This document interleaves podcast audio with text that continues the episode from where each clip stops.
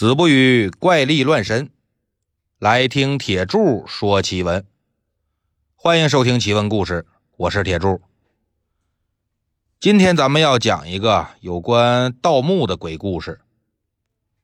说唐朝的时候啊，有个人叫张守仁，家里一共哥仨。他们的爸爸张老太爷呢，曾经做过庸管经略使。这个庸啊。是广西南宁的简称。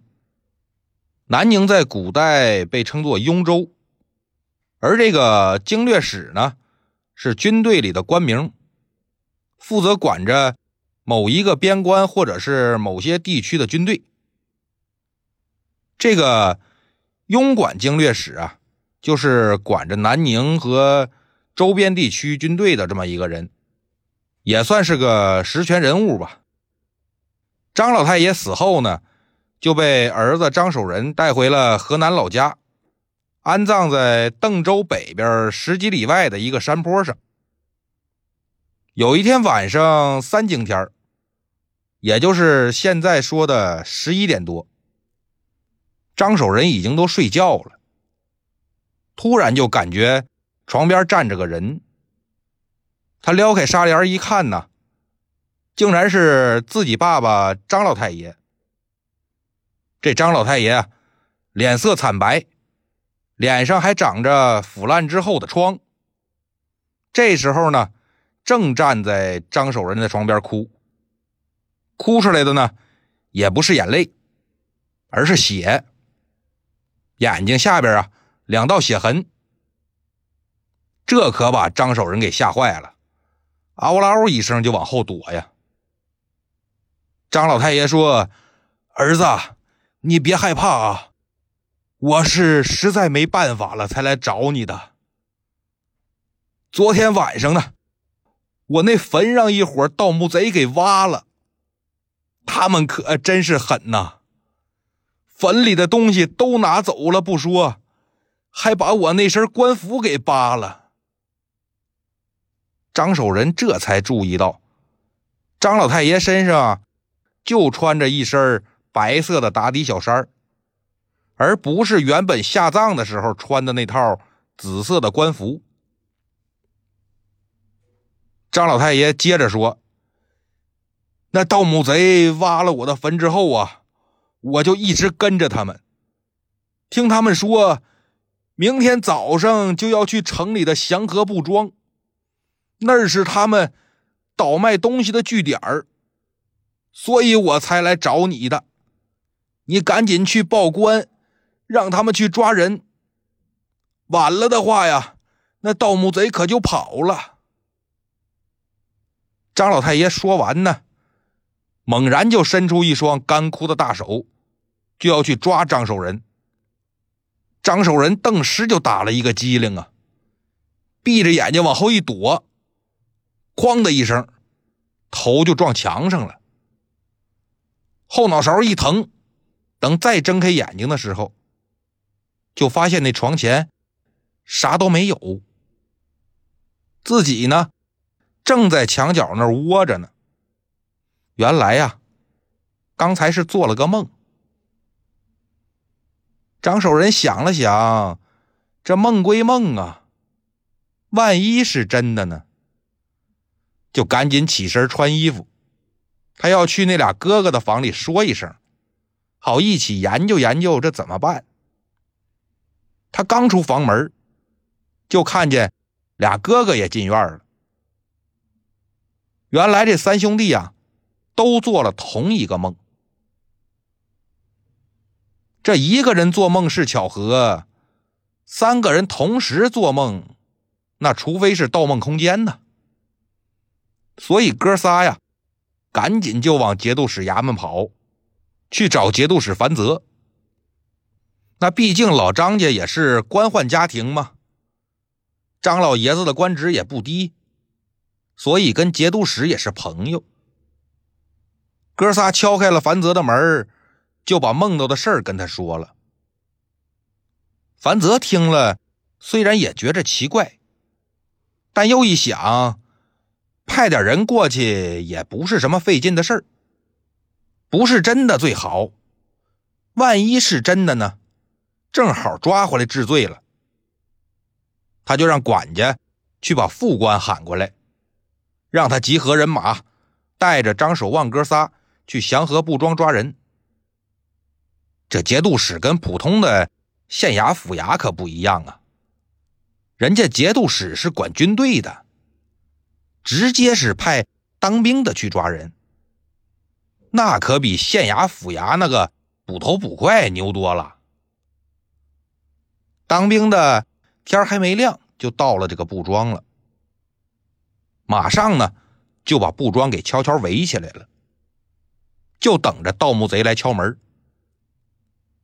等天刚一亮，就看见六个人推着个小车到了布庄门口了。敲门的声特别轻。没过一会儿呢，布庄的门就打开了。就在这盗墓贼刚进屋还没关门的时候，当兵的直接冲进去把人给摁住了。没想到啊，这里边还有一女的。一问才知道，原来是盗墓贼首领李老四的老婆，是跟着李老四一起盗墓的。张守望把小车上蒙着那布一掀，里边正是张老太爷那陪葬品和那身紫色的官服。这人赃俱获呀，这回是没跑了。当兵的又。楼上楼下的一通搜，又搜出来不少其他的古董和赃物。等都检查完了呢，张守望哥仨就跟着当兵的，押着这盗墓贼和同伙回了节度使府了。樊泽可一直琢磨着张老太爷托梦这事儿呢，所以就在大堂上啊问这李老四：“前天你们去盗的这个墓。”有没有什么奇怪的事儿啊？李老四一看，这都人赃俱获了，那就老实交代吧。说我们就不该去盗那个墓。我们夫妻俩呀，都已经盗墓十多年了。每次去盗墓，我们都带着酒和火把。等同伙把这墓挖开，打开棺盖的时候。我们夫妻就把酒倒上，我自己先喝一杯，然后给墓主人倒一杯，我洒他嘴上，说主人也跟着喝一杯吧。接着呢，我老婆再喝一杯，然后我就说呀，这酒都喝了，酒钱谁拿呀？